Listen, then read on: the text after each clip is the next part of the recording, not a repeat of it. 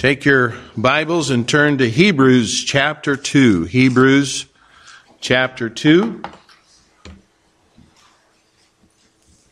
Hebrews chapter 2 as we continue our study here in Hebrews chapter 2, the epistle of Paul the Apostle to the Hebrews. right? All right, we won't get into that tonight. I want you to take note of the most important phrase in these verses here. We're going to look at verse 1 through 4. Let's look at verses 1 through 4 here. Therefore, we ought to give the more earnest heed to the things which have we have heard, lest at any time we should let them slip for if the word spoken by the angels was steadfast, and every transgression and disobedience received a just recompense of reward, how shall we escape if we neglect so great salvation, which at the first began to be spoken by the Lord and was confirmed unto us by them that heard him, God also bearing them witness, both with signs and wonders and with divers miracles and gifts of the Holy Ghost, according to his will.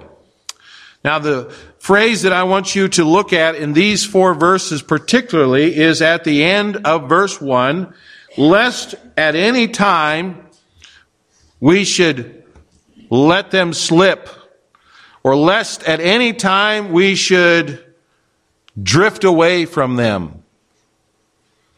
The picture here is of a drifting boat with no sails, no motor, no oars, no rudder, no anchor, and at the mercy of the winds, the waves, and the currents. Now, there is an old story about a huge American eagle soaring high above Niagara River, spotting a carcass of an animal on a floe of ice, and the king of the air dropped down and leisurely began to devour his free lunch. And true, the treacherous current was swiftly bearing him toward the dangerous falls, but wasn't he safe? Even still on the ice, when he went over the brink, he could just simply stretch out his great pinions and sail safely away. No doubt he had done it many, many times before during the span of his bird life. And so on he drifted. And eventually the roar of the falls became deafening and the swirling white mist of the water at the bottom of the falls rose like a blinding cloud to remind him that lunchtime was over. He stretched out his long, powerful wings and began to flap them in a rising motion, and nothing happened.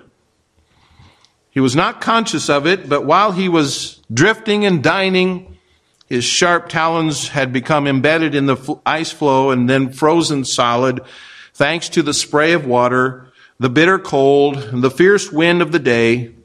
And no matter how hard he struggled, it was to no avail. He had delayed too long. The swift current swept him over the brink of the falls and into the abyss of doom. He had drifted to death. And how, like millions of poor souls in our day, they are feasting on the rotting refuse of the world, thinking that sometime before death they will get right with God and prepare for eternity, and they can repent at any time, surely. But then death strikes with sudden swiftness, and it is too late. They are hurled into eternity unprepared, unsaved, still in their sins. They had drifted to death. Someone has defined neglect as careless indifference. And that's a very fitting definition when used in a spiritual sense. Lest at any time we should let them slip or let them drift away. The writer of Hebrews issues a strong warning to all such who are carelessly drifting. He's clearly and convincingly told us about how Christ is better than the prophets and he's better than the angels. Now he stops to sound an alarm for unsaved, unsaved professors among his readers, those who might be thinking of returning to Judaism. And this is the first, as we're going to see here in this book, the first of several great warnings. It's the peril of drifting. And I want you to notice with me three aspects of this warning. First of all, imperative duty.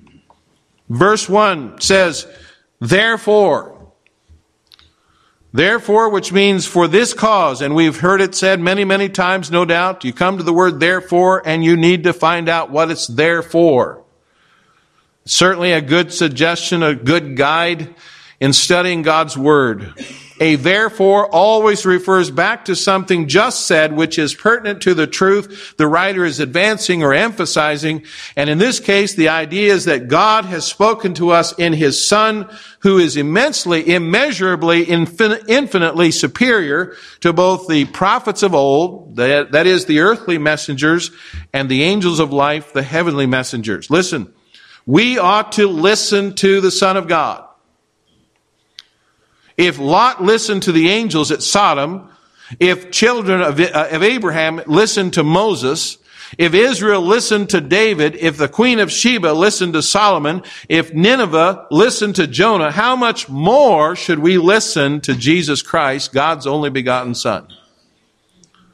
We need to hear Him. We need to heed Him. We need to obey Him. We need to follow Him. Yes, we need to listen to Him. And the words we ought here literally mean we must. The writer is emphasizing a logical requirement. The clear implication is that we will be in big, big trouble if we don't pay attention to what the Son of God says. It's always dangerous not to give heed to authoritative alarms. We have warnings about hurricanes, not in Wisconsin, thankfully. But we might have a warning about a tornado. You know, when people do not pay attention to authoritative warnings and they let those warnings slip, many times the result is fatal. And how, like poor sinners who are repeatedly warned about death and damnation, only to put off or ignore the divine warnings until sudden destruction comes and it is forever too late. And the difference is that the National Weather Service and human authorities, although they have reliable information, do not know for sure what the extent of the damage will be. But I'm telling you tonight that God does know, and this is a warning we cannot afford to ignore. Proverbs 29 and verse 1 says, He that being often reproved hardeneth his neck shall suddenly be destroyed, and that without remedy. Now, I want you to notice there those words, without remedy. The Hebrew writer, the book, the writer of the Hebrews here says to give the more earnest heed the picture here is the exact opposite of the reaction of the king who had prepared a marriage feast for his son, received the invited guest. And Jesus said in Matthew 22 verse 5, but they made light of it and went their ways, one to his farm, another to his merchandise. And we need to hold fast to the unusual firmness to what God's Son has said and don't make light of the gospel or light of, of God's faithful warnings. Hold on to the unusual firmness of what? To the things which we have heard. These things are uh, the things that Christ has spoken concerning salvation and eternity and judgment and hell, heaven, eternal life, and matters that pertain to living the Christian life down here. I think this is sound advice. It's sound advice for all professors of salvation, both saved and lost. You know that you can be a professor of salvation and still be lost?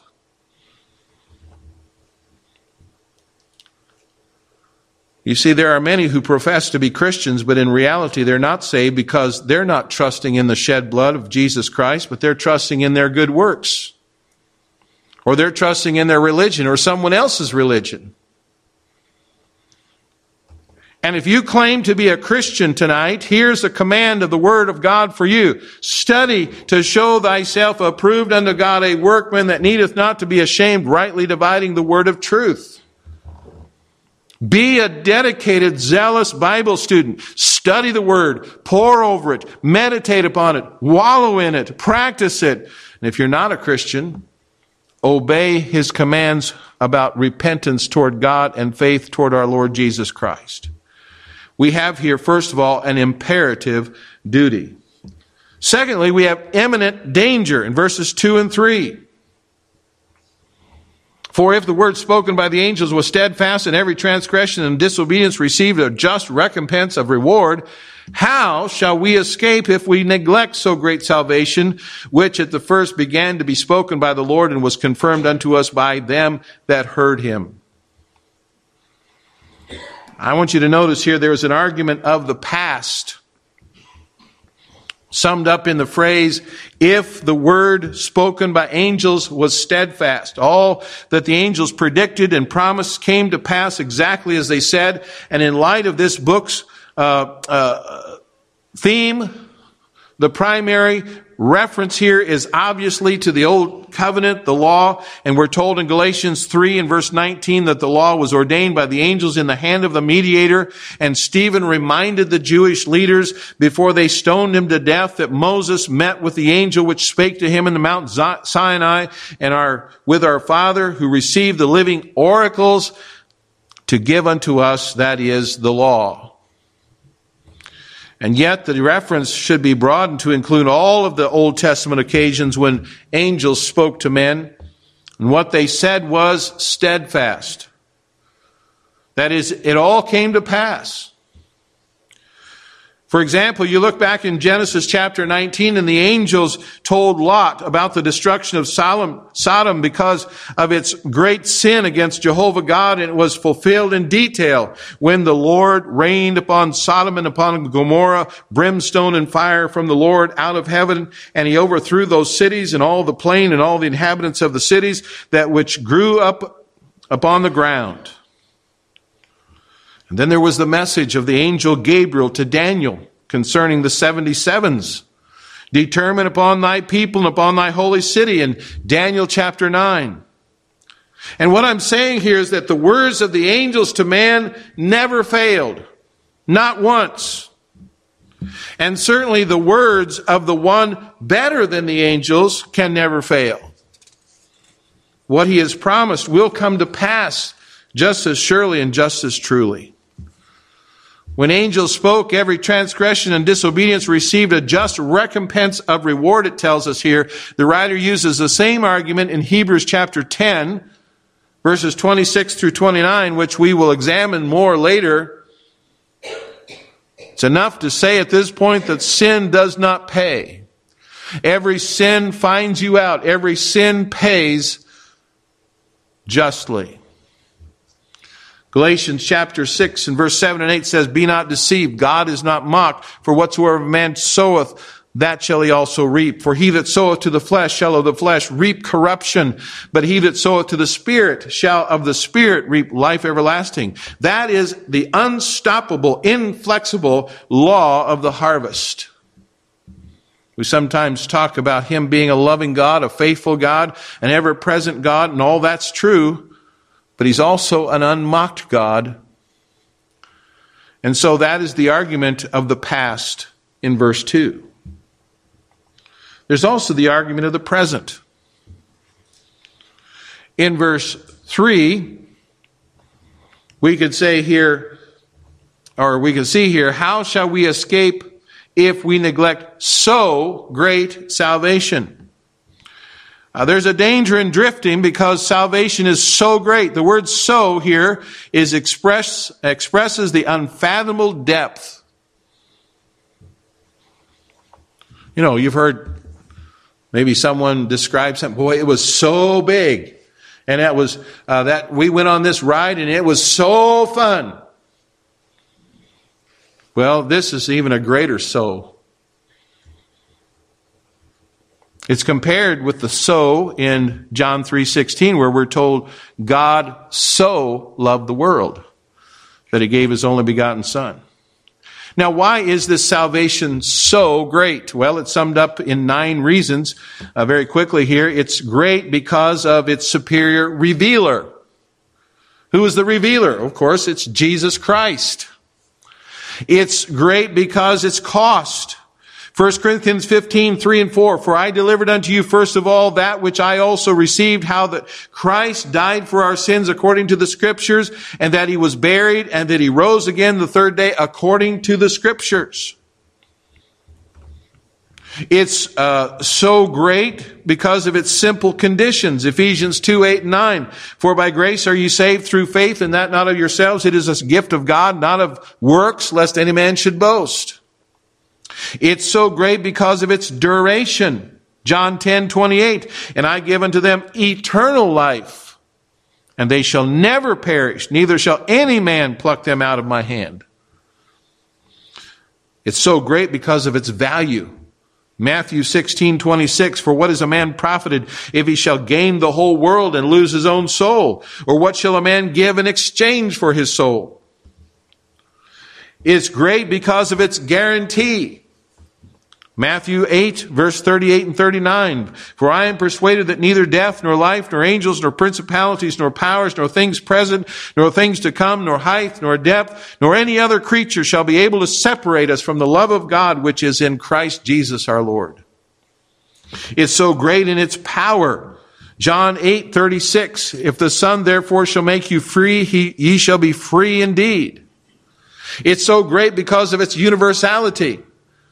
Romans 1 6, for I am not ashamed of the gospel of Christ, for it is the power of God unto salvation to some who believe. Wait a minute. There's a different word there, isn't there? It's everyone that believeth. To the Jew first and also to the Greek. And then down in chapters 10 and verse 13, for whosoever shall call upon the name of the Lord shall be saved. And then it's so great because of its sufficiency. Acts 13, 39, and by him all that believe are justified from all things from which ye should not be justified by the law of Moses. What a redemption. No wonder it's called so great salvation. And nor is there the corresponding statement surprising in light of its greatness. How shall we escape if we neglect so great salvation?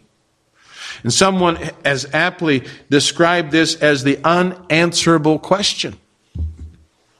Here is a question that cannot be answered. The Bible has no answer for it. The church has no answer for it. Preachers have no answer for it. Angels have no answer. Heaven and hell has no answer. Satan has no answer. In fact, God himself cannot answer this question. There is no answer. And so it is no wonder that the writer of Hebrews describes neglecting salvation as drifting to death. What a foolish gamble it is. I'm reminded of Mary Ross of Toronto, Canada. She successfully completed 107 parachute jumps, gambling with her life each time she did. And on her 108th jump, the paper showed her struggling vainly to untangle the lines of her chute as she fell more than 2,000 feet toward the earth. And she finally succeeded in cutting free about, about 200 feet from the ground. And she pulled the cord of her reserve, but there wasn't enough time.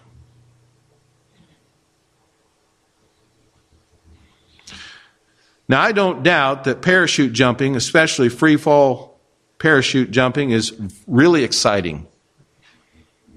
It's probably thrilling. Anybody want to sign up for going tomorrow? It's going to be a beautiful day. But you know, it's highly dangerous. And every time someone jumps out of a plane, they really are gambling with their life. The fact that Mrs. Ross had jumped successfully 107 times did not rule out her death on the 108th leap into space. And for sinners to be gambling with their souls is something like that, only much more serious.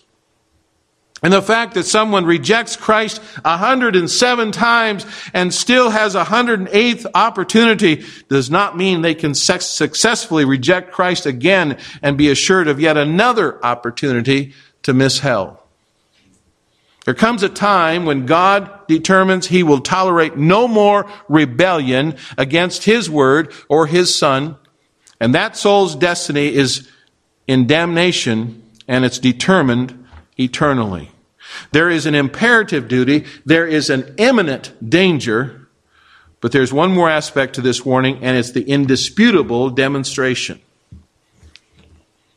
Again, verse 3 says, How shall we escape if we neglect so great salvation, which at the first began to be spoken by the Lord and was confirmed unto us by them that heard him?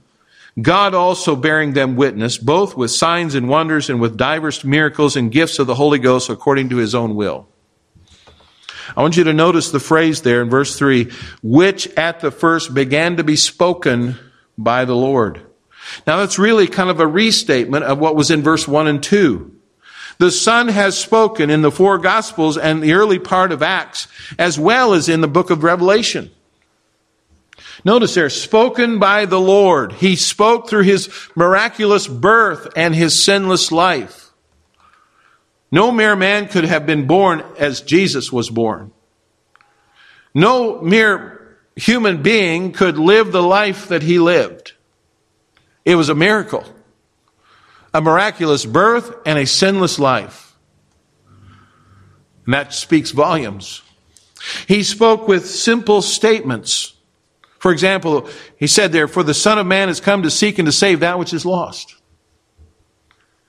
Even as the Son of Man came not to be ministered unto, but to minister and to give him his life a ransom for many.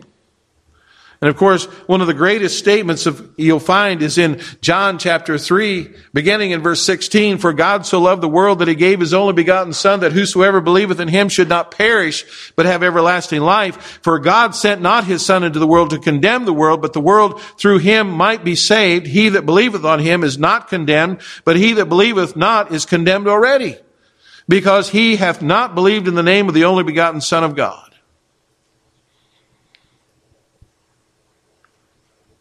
And then he said, Verily, verily, I say unto you, he that heareth my word and believeth on him that sent me hath everlasting life, and shall not come into condemnation, but is passed from death into life. And one of the greatest and yet most simplest statements is in John chapter 14, where he said, I am the way, the truth, and the life. No man cometh unto the Father but by me. He has spoken. He spoke through his simple statements and he spoke through his supernatural miracles. He was speaking when he opened the eyes of blind Bartimaeus and when he cast out the demons from the maniac at Gadara, fulfilling Isaiah's prediction about the Messiah, the servant of Jehovah in Isaiah 42 and verse 6 and 7, where it says, I, the Lord, have called thee in righteousness, and I will hold thine hand and will keep thee and give thee a covenant of the people for a light of the Gentiles to open the blind eyes to bring out the prisoners from the prison and them that sit in darkness out of the prison house. Would anyone deny that he spoke through his raising of Jairus' daughter and the widow Nain's son, and of course his dear friend Lazarus, who had been dead and buried for four days? He spoke through his supernatural miracles. He spoke through heavenly illustrations. He spoke through the story of two men who went up to the temple to pray and the Pharisee and the publican and how and why the good man was lost and the bad man was saved. He spoke through the account of the rich man and the beggar Lazarus and how their roles in life were reversed in eternity because one repented and the other didn't. He spoke in the parable of the farming fool who prepared so well for life, but neglected preparation for eternity. He spoke through the parables of the lost sheep, the lost coin, and the prodigal son. Not only in what the Lord said, but it was confirmed by the disciples. And the text here says, So great salvation was confirmed unto us by them that heard him. Who heard him? Well, that refers to the rest of the New Testament, especially the book of Acts. Most of the writers of this new covenant were eyewitnesses of Christ. They were eyewitnesses to his miracles. They were listeners to his original teachings. Nothing was done or said without them being present. And so they confirmed it. It was confirmed by Peter through his sermon at Pentecost in Acts chapter 2. It was confirmed by Peter through his sermon at the beautiful gate in Acts chapter 3. It was confirmed by Peter again at his defense before the Sanhedrin in Acts chapter 4. It was confirmed by Stephen through his defense before the council in Acts chapter 7. In addition to the words of Christ and the confirmation of the disciples, there was the witness given by the Father. Again, verse 4 says, God also bearing them witness. How did he do that? Well, he bore witness by signs and wonders. When Jesus began his public ministry and was baptized in the river Jordan, the Father endorsed him as he came up out of the water. It tells us in Matthew chapter 3, verse 16 and 17, and Jesus, when he was baptized, went up straightway out of the water, and lo, the heavens were opened unto him, and he saw the Spirit of God descending like a dove and lighting upon him. And lo, a voice from heaven saying, This is my beloved Son in whom I am well pleased. Maybe the greatest confirmation by the Father through signs and wonders was at the end of his Son's ministry at the crucifixion. Matthew chapter 27 verse 45. Now from the sixth hour there was darkness over all the land unto the ninth hour. And behold, the veil of the temple was rent in twain from the top to the bottom, and the earth did quake, and the rocks did, rocks rent. And the graves were open, and the many bodies of the saints were, which slept arose and came out of the graves after his resurrection, went into the holy city and appeared unto many. Now when the centurion and they that were with him watching Jesus saw the earthquake and those things that were done, they feared greatly and saying, this, truly, this was the Son of God. And he also bore witness with divers miracles which he performed through the apostles. One example was the healing of the impotent man through Peter in Acts chapter 3. Another example was when Paul raised Eutychus from the dead at Troas, Acts chapter 20. Other accounts include Peter's deliverance from prison by the angel in Acts chapter 12, Philip's miraculous transition from the desert to Azotus in Acts chapter 8, Paul's healing of the crippled man at Lystra in Acts chapter 14, Paul's being bitten by a poisonous snake without any harmful effect in Acts chapter 28. And so these, this indisputable demonstration given to us here. Now, it says here, therefore, we ought to give the more earnest heed to the things which we have heard, lest at any time we should let them slip. For if the word spoken by the angels was steadfast, and every transgression and disobedience received a just recompense of reward, how shall we escape so great salvation, or if we neglect so great salvation, which at first began to be spoken by the Lord and was confirmed unto us by them that heard him, God also bearing witness, both with signs and wonders and with divers miracles and gifts of the Holy Ghost according to his own will. Now, you know, there comes a time in the year, and it's not quite here yet, okay? So don't panic. But there's coming a time after the first of the year, when people start worrying about this little exercise of filing their income taxes, right? Income tax forms. And they start to uh, be concerned about it, especially if they anticipate a refund. Those thinking they're going to pay are putting off it off as long as possible, of course, and they wait way until April the 14th or so I recently read of a fellow who was arrested for failing to file the income tax return for a certain year and he was brought to trial. He was convicted. He was sentenced to prison. And during the time he was incarcerated, the U.S. District Attorney had the IRS agents fill out tax returns for this man covering the year in question. And uh, they, uh, the two following ones, they found he was eligible for a $400 refund. He had been in prison for evading taxes. And in reality, he hadn't owed them a single penny. But the government owed him. Yet he was imprisoned in a federal penitentiary along with hardened criminals. Now you say, that's, that's terrible. But listen, our text tells us of a far greater tragedy, namely sinners being eligible for a home in heaven through the atoning work of Jesus Christ at Calvary, then spending eternity incarcerated in hell because of their failure to receive Christ and be saved. And John chapter 3 and verse 36 sums it up. He that believeth on the Son hath everlasting life. He that believeth not on the Son shall not see life, but the wrath of God abideth on him. We dare not make that kind of mistake. Our text is about neglecting this so great salvation, and it certainly includes all the lost. But I want you to remember that this warning is addressed to primarily professing Christians who are drifting to death. They think they're saved. They, they say that they're saved. They're heading for an eternity without Christ in hell, even though they claim to be Christians. Tonight, are you truly saved? Are you sure about it? Notice this wor- warning is not directed to blasphemers, adulterers, and drunkards, and druggies, and rapists, and thieves, and murderers, and sodomites, and others whom we would consider notorious sinners, but is addressed to neglectors who delay a personal surrender to the Lord Jesus Christ. And that's why the book of Hebrews was, has such a strong emphasis on immediate action. Don't procrastinate. I saw this sign somewhere and said, procrastination is the art of keeping up with yesterday. That's a thought provoking saying, but do you know that when it concerns salvation, yesterday is too late? 2 Corinthians 6 and verse 2 says, Behold, now is the accepted time. Behold, now is the day of salvation. The drifting of delay can be deadly.